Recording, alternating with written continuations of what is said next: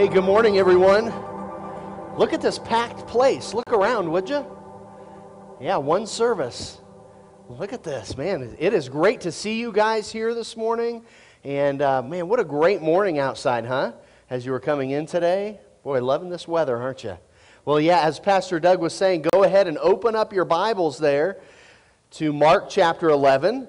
We're going to be continuing there. That's on page 410 if you're using one of the Bibles that you've picked up there in the back. And we are in this series called What Did Jesus Do? through the book of Mark, verse by verse. So I hope you've been with us for that. You've been enjoying studying through that. And uh, as you're finding Mark 11, you know, we've all heard the statement there are no dumb questions, right? Or there are no stupid questions. Now, if you're a parent, you know that's not true, right? Okay, you know, let's just be honest and, and say that, right? Uh, because uh, I, I'll just share a few of them from my family and our personal experience. Uh, questions like this one will be familiar with a lot of you. You know, you get in the car to, to drive to Kansas, and everybody, including the kids, knows it's like a nine hour drive, and there's nothing in between here and Kansas City. so, you, you know, you get in the car and you're driving and you just kind of get on I 70 and someone says, Are we there yet? Oh, come on, again? And then how about this one? Uh, again, personal one here from our family. Nana, why does your skin look like fried chicken? So, hey, yeah. And you're glad my kids aren't your grandkids. So, and how about this one? You're laying there at night and you've got your eyes shut, you're in bed, the lights are off, and you get this uh, heavy breathing right up by your face, and are you asleep? and you're like, Yes, I'm asleep. I was. Well, speaking of dumb questions, in this section where we're at today, uh, we find the religious leaders of the day coming to Jesus, again, out to trap him, out to uh, trick him with some of these questions, trying their best to trip him up. And they've been at this for some time. If you've been with us in the, the book of Mark, you've seen this. And uh, Jesus answers four of these questions that he gets, and then he asks them one question that silences them for good. So, a total of five questions, four directed at Jesus from the religious of the day, and one question directed at the religious leaders from Jesus. And uh, if you'll turn there in your notes, in your newsletter, and you're there in Mark chapter 11, the first question is a question of authority. A question of authority. And we will pick up in verse number 27. And it says this in Mark 11, verse 27. Then they came again to Jerusalem, and he, as he was walking in the temple, the chief priests, the scribes, and the elders came to him. And they said to him, By what authority are you doing these things? And who gave you the authority to do these things? But Jesus answered and said to them, I also will ask you one question. Then answer me, and I will tell you by what authority I do these things. The baptism of John, was it from heaven or from men? Answer me. So he, he follows up their question with a question. And he starts talking about John the Baptist here. And he says, you know, was, was his work that he was doing, was it from heaven or from men? Answer me. And look at verse 31. And they reasoned among themselves, saying, If we say from heaven, he will say, uh, Why then did you not believe him? But if we say that, that his ministry was from men, they feared the people, for all counted John to have been a prophet indeed. So they were, they were kind of in a sticky spot here. Look at verse 33. So they answered and said to Jesus, We do not know. And Jesus answered and said to them, Neither will I tell you by what authority I do these things. And we'll stop right there for now. Uh, Jesus knew their hearts. They had been coming, they'd been asking these questions. Their hearts were hard. They were just looking to trap him. And the Jewish leaders of, of the day had not accepted what John the Baptist had taught. And so Jesus a- answers their question with another question and they don't know how to answer. They're now caught in the trap. They come to Jesus about authority, and now it's turned on them. And, and they don't know how to answer because if they answer one way, they're going to get in trouble. If they answer another way, they're going to get in trouble here. And before they can uh, leave, Jesus tells them a parable. Look at verse 1 of chapter 12. It continues right on through here. Look at verse 1. It says this Then he began to speak to them in parables. A man planted a vineyard and set a hedge around it, dug a place for the wine vat, and built a tower. And he leased it to the vine dressers and went uh, into a far country. Now, at vintage time, he sent a servant to the vine dressers that he might receive some of the fruit of the vineyard from the vine dressers.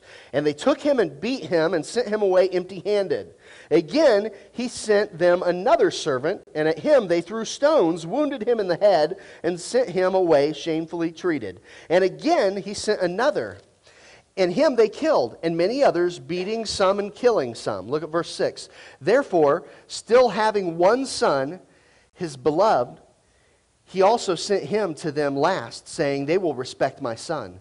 But those vine dressers said among themselves, This is his heir. Come, let us kill him, and the inheritance will be ours. So they took him and killed him, and cast him out of the vineyard. Therefore, what will the owner of the vineyard do? He will come and destroy the vine dressers and give the vineyard to others. Have you not even read this scripture? The stone which the builders rejected has become the chief cornerstone. This was the Lord's doing, and it is marvelous in our eyes. And they sought to lay hands on him, but feared the multitude, for they knew he had spoken a parable against them. So they left him and went away. And so Jesus gets this question about authority. He asks one about John the Baptist ministry and then goes into this parable. And the point of this parable is that the, the servants had come to this vineyard, and it's a picture. He is condemning these religious leaders, and it, it is a picture of this Israel and these religious leaders is, uh, is the vine dressers. And the servants are prophets that God had sent to them throughout the years. But you see, these prophets had been beaten, some of them killed, mistreated, not listened to. Finally, the master in our parable sends his son. And this is a picture of God sending his son, Jesus Christ, to them. To the religious of the day, to the nation of Israel. It's a picture how God sends Jesus and he is killed, he is crucified. And he is simply in this passage here condemning the religious leaders. So, back in chapter 11, all the way into this parable here, it's about questioning the authority of Jesus. They're questioning his authority. And as I read that this week, I thought, have I ever questioned the authority of God in my life? You know, eh, where I've just chose to do everything on my own and not included God in it. I mean, you're here this morning. It's Labor Day weekend. Look at this. You're every, we're packed in all these sections this morning. Many of you would go, I'm a Christian. I, I would not question the authority of God in my life. I could say, how many of us, we don't question the authority of God, and we would all raise our hands and we would say that and we would, uh, we would affirm that. But if you really looked into your heart of hearts, do you ever question the authority of God? If you were to look at your actions, you know, our actions speak louder and louder than words. We could see where we do question or buck the authority of God in our lives. Look at James 4:17. You don't need to turn there in, the, in, your Bibles. We've got it for you here. It says this, "Therefore to him who knows to do good and does not do it, to him it is sin." It's a question of authority in our lives. You know, have you turned anything in your life over to God's authority? Well, you might say, well, part of it. Well, God wants all of it not just part of it. You know, you, you might say, well, I, I'm just, I can't turn it all over to God because it seems like when I get too much God in my life, I'm following Him more committed. I, I seem to be frustrated. I seem to be just kind of hitting a hard spot in my life and think I get persecution. Well, you know what? God wants complete authority in your life. And you know what? Here's the great thing, church. When He has that, guess what He has? Freedom to work His will and way in your life. Freedom. And in turn, you as a believer, you have freedom in Him. You know, God should be the ultimate and complete authority in our lives. And this first question was all about authority. The second question is, and just jot this down, a question of responsibility. Question of responsibility. And we'll pick up in verse number 13. And it says this in verse 13. Then they sent to him some of the Pharisees and the Herodians to catch him in his words. You might just underline that or circle that in your Bible in verse 13. Again, continuing to try to catch him in his words. When they had come, they said to him, Teacher, we know that you are true and care about no one, for you do not regard uh, the person of men, but teach the way of God in truth. Okay? Is it lawful to pay taxes to Caesar or not?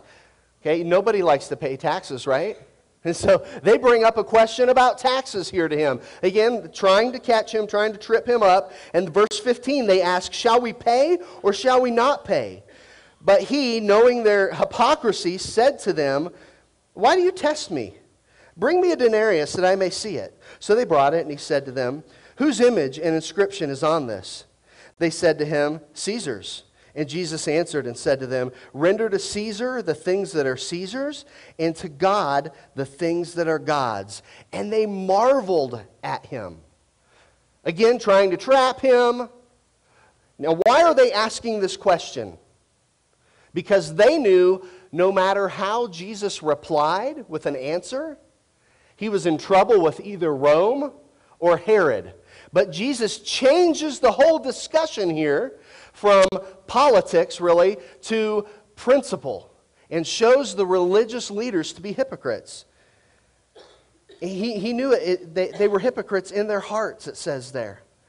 And he just changes it. Verse 15 says he knows their hypocrisy, and he goes on to point out that the coin with Caesar's image on it, it was minted with Caesar's authority. And the word render, look at that in verse 17. Render to Caesar the things that are Caesar's means to pay back. Means, it literally means to pay back. And in this case, pay back for uh, things the government had performed, for um, uh, you know, helping the underprivileged, uh, the roads, things like that, you know, like our taxes today. But then Jesus, and here's the point, he really hits them between the eyes with this, and he adds, and to God, the things that are God's. Stating the obvious, really. You know, we, we have a responsibility to God and His work. They, they had, in, in Christ's time, they had a responsibility to God. And He was like, you know, don't, guys, don't make this about taxes and Caesar. What about our responsibility also to God?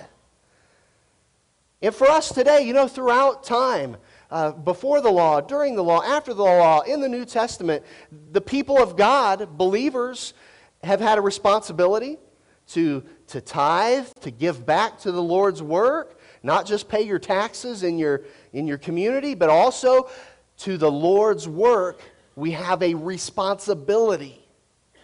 In the New Testament church, we carry that on. You know, earlier in the year, we, uh, we talked about that responsibility. And we gave you a phrase, and it, it says this What we keep is all we have. What we give, He multiplies. Do you remember that? Do you remember that phrase from earlier in the year? That is so true. Now, before you think I've just turned this into a message on giving, I haven't. It's, it's about responsibility uh, Jesus is like, okay, sure, make sure you pay your taxes, but give God's, give God what is His. Don't forget that responsibility. It's a question of authority, a question of responsibility, and we all have responsibilities. You could probably list out the responsibilities that you have when you wake up in the morning all throughout the day and the things that you have to do with work and your kids and all of those things. And I would just add this that the, when you're thinking of all your responsibilities, don't forget our responsibilities to our Lord. You know? Man, we have planners and, and online things and our iPhones and iPads and all of this thing, and we put on there all the stuff we got to do and the responsibilities. I, I know for me, lists of stuff that concern work and church and my family and my children and all of that stuff. Guess what? We can get lost in that. We can forget and I also have a responsibility to the Lord. Giving of my time and my talent and my treasure. This, all of this happens. This local church, it all happens because of Christians being responsible. It, all happens because no, we're not underwritten by uh, Sports Authority. You know, we don't get a check from Pepsi every month for a thousand million billion dollars. I wish. I'm working on that behind the scenes. It's one of my responsibilities. Uh, you know, just, you, you, do, you, understand what I'm saying? Man, we have a responsibility to other things that concern the Lord. So there's a question about authority and a question about responsibility. And then next, we find a question of theology. Just write that down there in your notes this morning. A question of theology. And we'll pick up in verse 18, but before we do, uh, let's define that. It's in your notes. We'll put on the screen here as well. Theology, kind of a, a big word. You might be like, what in the world is theology? And theology is simply our belief about God. Our belief about God. And with that in mind, let's look at verse 18. It says, Then some Sadducees who say there is no resurrection came to him and they asked him, saying, Okay, so Sadducees were a religious group of the day. They did not believe in, in the soul or eternity or life after death. Uh, they were the elite of the day. They were very wealthy in the religious of the day. And so they come to him with this question based on their theology. Verse 19 says, Teacher, Moses wrote to us that if a man's brother dies and leaves his wife behind and leaves no children, his brother should take his wife and raise up offspring for his brother. Now they give a hypothetical question. Look at verse 20. Now, there were seven brothers. The first took a wife and dying, he left no offspring, and the second took her, and he died, nor did he leave any offspring, and the third likewise. So the seven had her and left no offspring. Last of all, the woman died also. So, uh, you know, question here that they're making up. What if all these, you know, brothers were married to this woman, and throughout all that time, none of them had any offspring? I won't comment about that any further. Like, what in the world? Look at verse 23. Therefore, in the resurrection, okay, remember their hang up with they did not believe in the resurrection. They, they only held to the law of Moses, nothing else.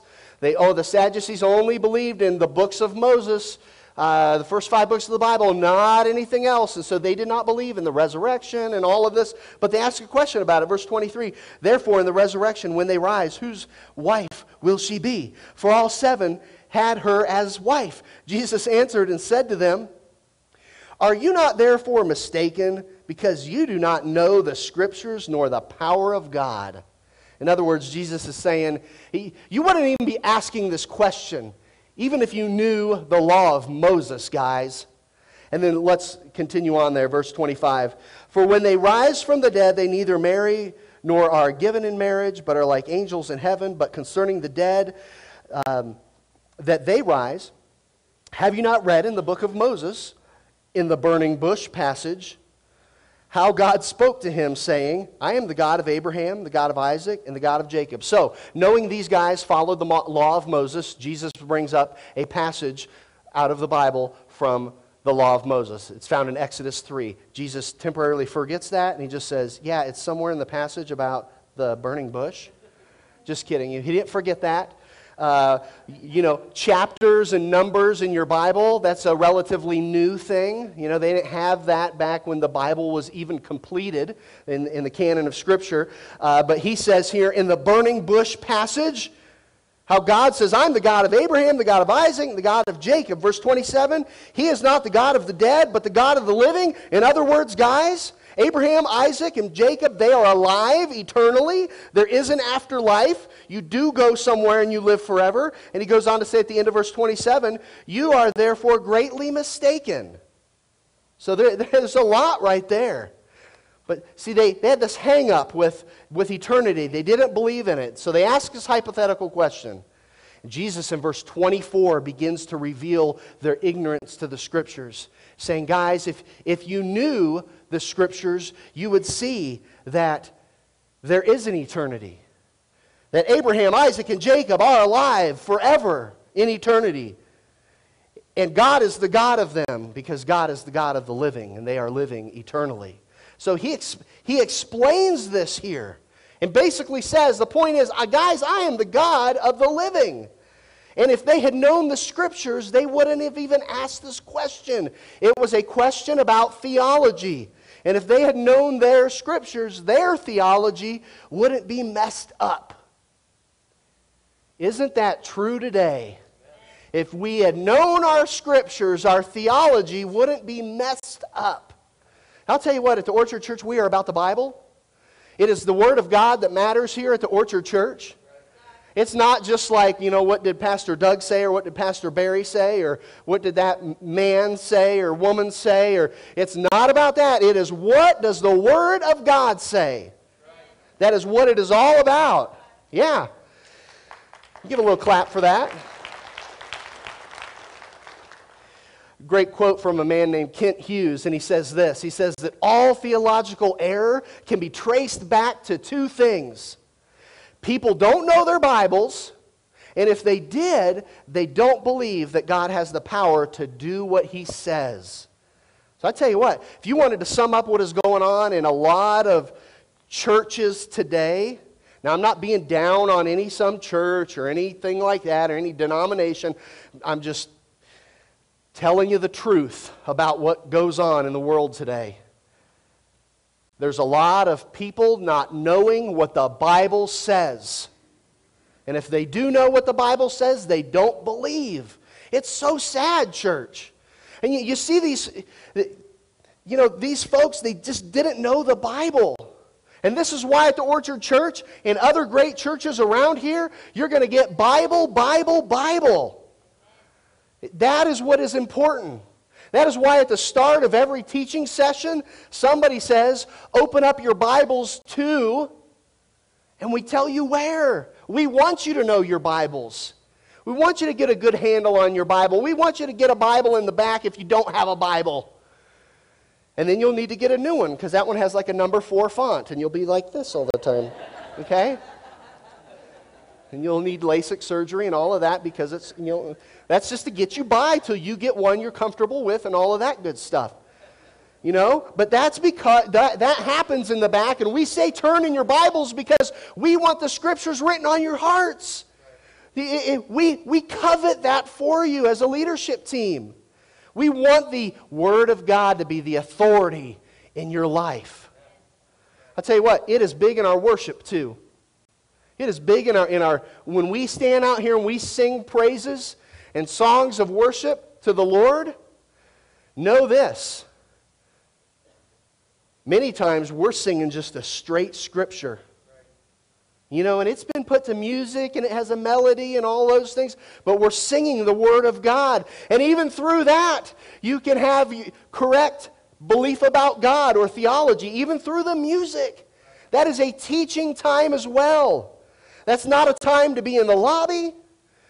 That's, that's not a time to, you know, get, get, your last donuts. That, that's, a time, that's a time of teaching theology, actually, as we worship the Lord. Kind of get a twofer there, don't you? Folks, if you know your Bible, you have a defense against the enemy. If you know your Bible, uh, you have light for the truth. If you know your Bible, uh, your soul, the, the Bible talks about how your soul can get hungry. But if you know your Bible, your soul won't get hungry. If you know your Bible, you have a solid foundation on which to stand and build your belief in God and theology. But you've got to know your Bible. And guess what? This is great. If you know your Bible when the storms of life come, and guess what, church? They will. You'll wake up one day and you will be hit in the face with this has happened or that has happened to my family or this tragedy has happened. And guess what? When you know the Word of God and the storms of life come, you can stand. You can stand. And if you don't know the Word of God and the storms of life come, you are knocked down like a tree having no foundation. So, church, our belief about God, our theology comes 100% from the Bible. So, the religious leaders in this passage, they question the authority of Jesus. They question their responsibility. You know, they're just all thinking about this earthly world and this life and secular, but what about your responsibility to God? And then they had this question about, or a question of theology. And then number four, they ask a question of priority a question of priority. Look with me at verse number uh, 28. Again, the scribes. Look at verse 28. Then one of the scribes came, and having heard them reasoning together, perceiving that he had answered them well, asked him, Which is the first commandment of all? He's asking a question of priority. And the scribes, they were, man, they were into the, com- the law and these commandments. In fact, they had 613 of these precepts that they were to keep. 365 of them were negative, so there was one for every day of the year. And kind of their hobby or their pastime was to sit around and discuss which one was the greatest. So we have a question about priority here. Which one of these is tops, Jesus? Which one? And Jesus gets to the heart of it real quick. Verse 29 Jesus answered him. The first of all the commandments is Hear, O Israel, the Lord our God, the Lord is one. And they, the Jews knew this. The scribes knew this. They recited this daily. Verse 30 And you shall love the Lord your God with all your heart, with all your soul, with all your mind, and with all your strength. This is the first commandment. And the second, like it, is this You shall love your neighbor as yourself. There is no other commandment greater than these. So the scribes said to him, Well said, teacher. See, a light bulb is coming on in this scribe's mind. He says, You have spoken the truth, for there is one God, and there is no other but He. And to love Him with all the heart, and with all the understanding, with all the soul, and with all the strength, and to love one's neighbor as yourself is more than all the whole burnt offerings and sacrifices. This scribe is getting it. Verse 34 Now, when Jesus saw that he had answered wisely, he said to him, You are not far from the kingdom of God. In other words, you're looking at the scriptures truthfully. In other words, you're answering out of the truth, not out of some party line or what the scribes say. He goes on to say in verse 34 But after that, no one dared question him. Woo. So Jesus gets to the heart of this quick, and he says, Our priority is to not live by rules. And, he was, and the scribes got it because they lived by rules, they discussed the rules, they debated the rules. And Jesus said, Guys, our job is not to live by rules. Our priority is a loving relationship to God, and that enables us to have a loving relationship with others. Vertically, horizontal. Love God love others. The scribe agrees, and Jesus says, Hey, man, you're, you're not far from the kingdom of God. You're getting it here, you're, you're understanding it. And he just sums it up with the, with the laws into two commandments love God, love others. That is our priority, church. That is our priority today. Some of you have tattoos. And I should probably get love God, love others tattooed on my chest backwards. So when I look in the mirror, I see it. That just sounded strange. Like, and because I walk around with a shirt off all the time. In the morning, okay? Seriously, though, I need that. We need that. I need to see that all the time and be reminded of that because I ask myself, and you should ask yourself this morning does that rule your lives? Love God, love others. Does that rule your life, your actions? It should. Oh man, that can be hard to do. I mean, I can love God. I can come in here and sing worship songs and all that. I, I can love God, but then I can love some others. but you're asking me to love all others?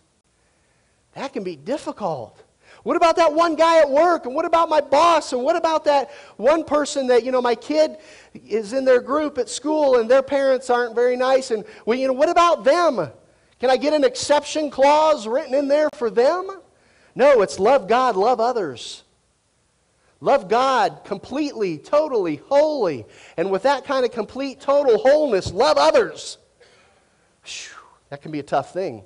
But I tell you what, when we keep those two, we tend to keep all the rest. You know what's not a problem walking with the Lord? When we're keeping those two. A lot of other stuff just falls into place.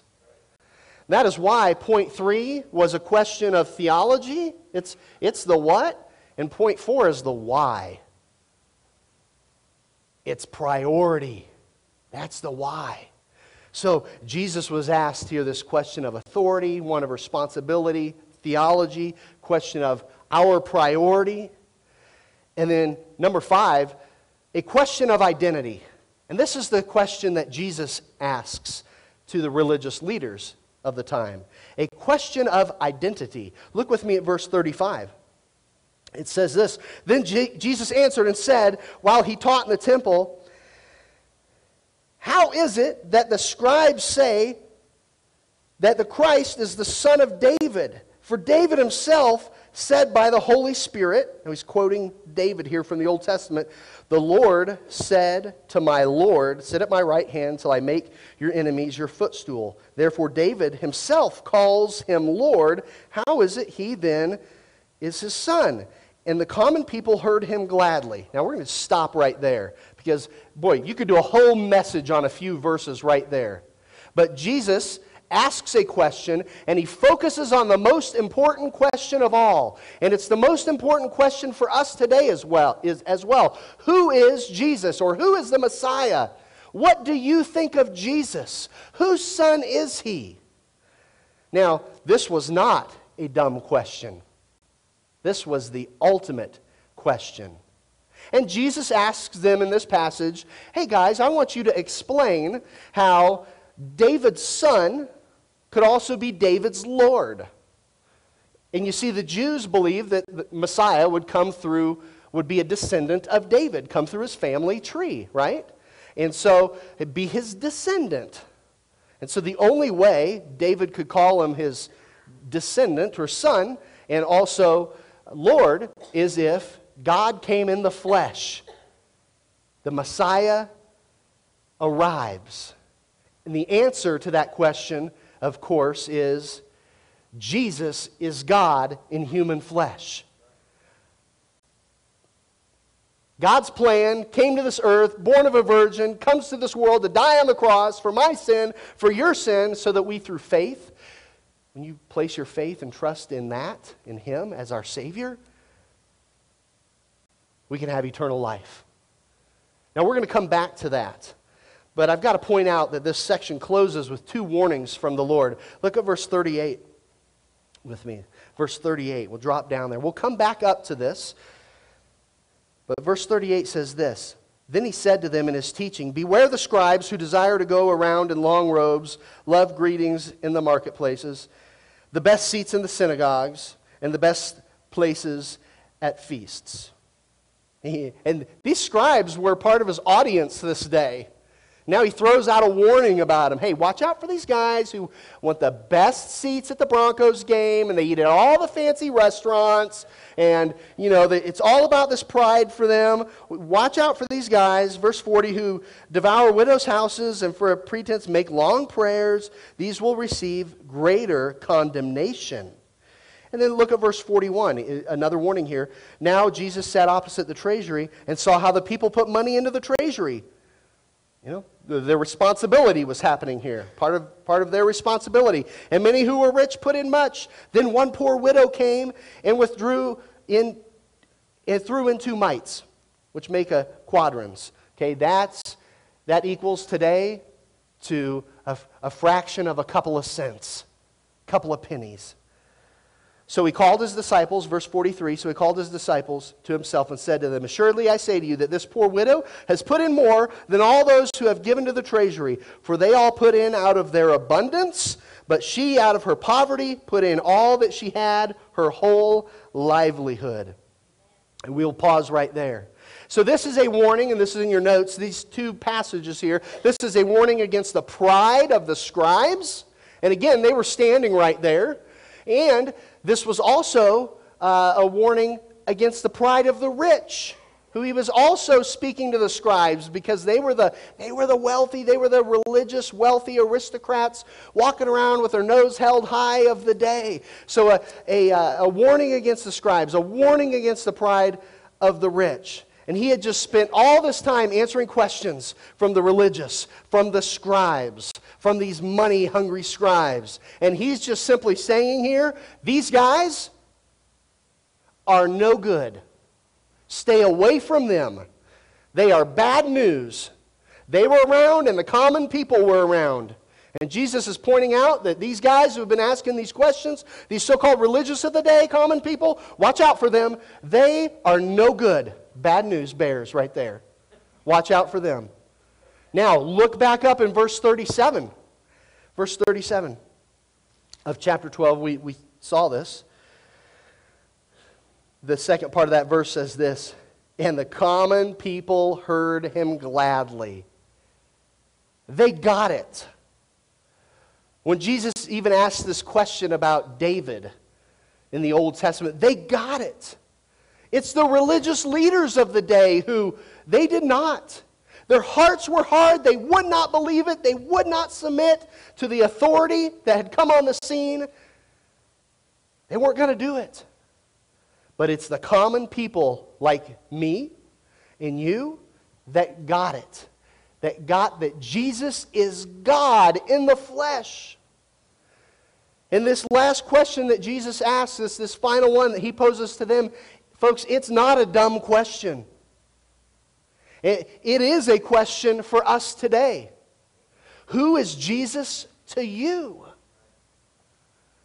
Who is Jesus to? Have you decided who Jesus is and what you will do with him? And if your answer is, well, he's somebody that my grandparents really followed, or he's somebody that, you know, I, have heard he's got some good teachings, but I'm not buying the whole God thing. If that's your answer, you're like the hard hearted, blind religious of the day. The common people got it that Jesus was God. And this morning, if you're here and you'd say, you know, you know honestly, Barry, I have never really decided who I was going to say Jesus is, what I'm going to believe about him. I mean, I've heard some stuff from my family and all of that, but I've never on my own taken my own responsibility and made a decision for Jesus. That is the most important thing that you can do on this Labor Day weekend, folks.